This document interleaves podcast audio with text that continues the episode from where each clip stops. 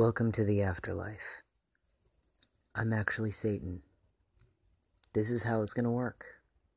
I'm gonna talk, and you're gonna listen. You'll probably get mad at me.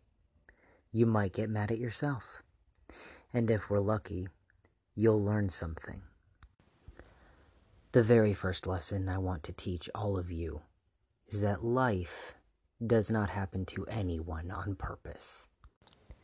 It could just as easily have been any of the other sperm swimming around inside that vulva which fertilized the egg that became you. That would have developed into a completely different body, which would have meant a completely different brain containing a completely different mind. Nothing in life is entitled to any of us, not even life itself. So let's all stop acting like the world owes us anything. The world doesn't owe shit to anyone. This doesn't mean we're not allowed to ask for stuff. It does mean we're not allowed to get angry when things aren't just handed to us without us asking for it. All you have to do is ask.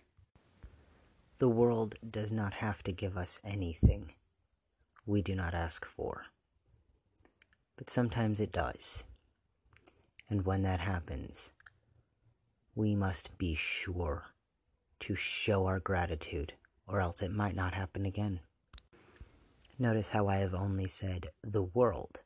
I mean that as in the world, as in this planet on which we live, this universe in which we exist. That is nothing to speak of people. Homo sapiens sapien is a species of social animal as a species of social animal, they benefit collectively as a species and individually as humans from providing each other with aid and support.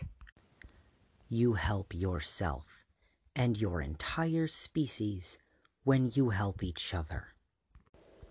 Learn how to help each other.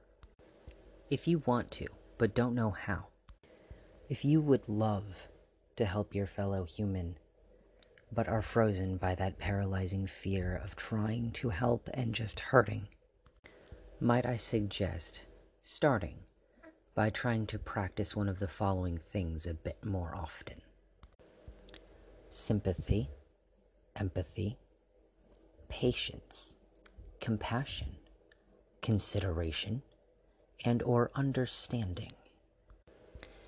I really do think you'd have a much deeper, more meaningful connection with everyone you care about, as well as all of your fellow humans, if you just try doing one of those things a little more often than you already do.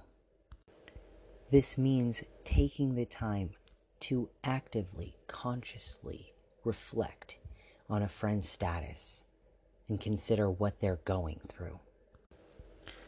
Watch a video made by a complete stranger and try to imagine what their life must be like. Picture yourself living their daily routine. Listen to one of your favorite songs and really think about the lyrics. Try to imagine what could have possibly happened in that person's life to make them write those words down. What made them feel so strongly about it that they had to sing it. Put yourself in someone else's skin. Look at life through someone else's eyes. Try to picture yourself as anyone but yourself. Try to think the thoughts that that person would be thinking. Try to imagine the way they're feeling. And do this without holding any pity or jealousy in your heart. Just feel them. This will bring you closer to your own humanity and help you feel more strongly about your own life, as well as bringing you to feel more strongly about members of your own species, both people you personally know and people you've never met and will never meet. Each and every living person is suffering in some way. For every person suffering, their suffering could be greatly lessened with even just one other person's help. No one is meant to solve all of their problems on their own. Everybody needs help, and if everybody needs help, nobody should have to ask for help. We should all just be helping each other because we all know that we all need the help. And we all deserve the help that we need, which means we should all just be accepting the help that's being offered to us. Swallow your pride, throw your judgments out the window, and just be fucking humble, compassionate human beings, for Christ's sake.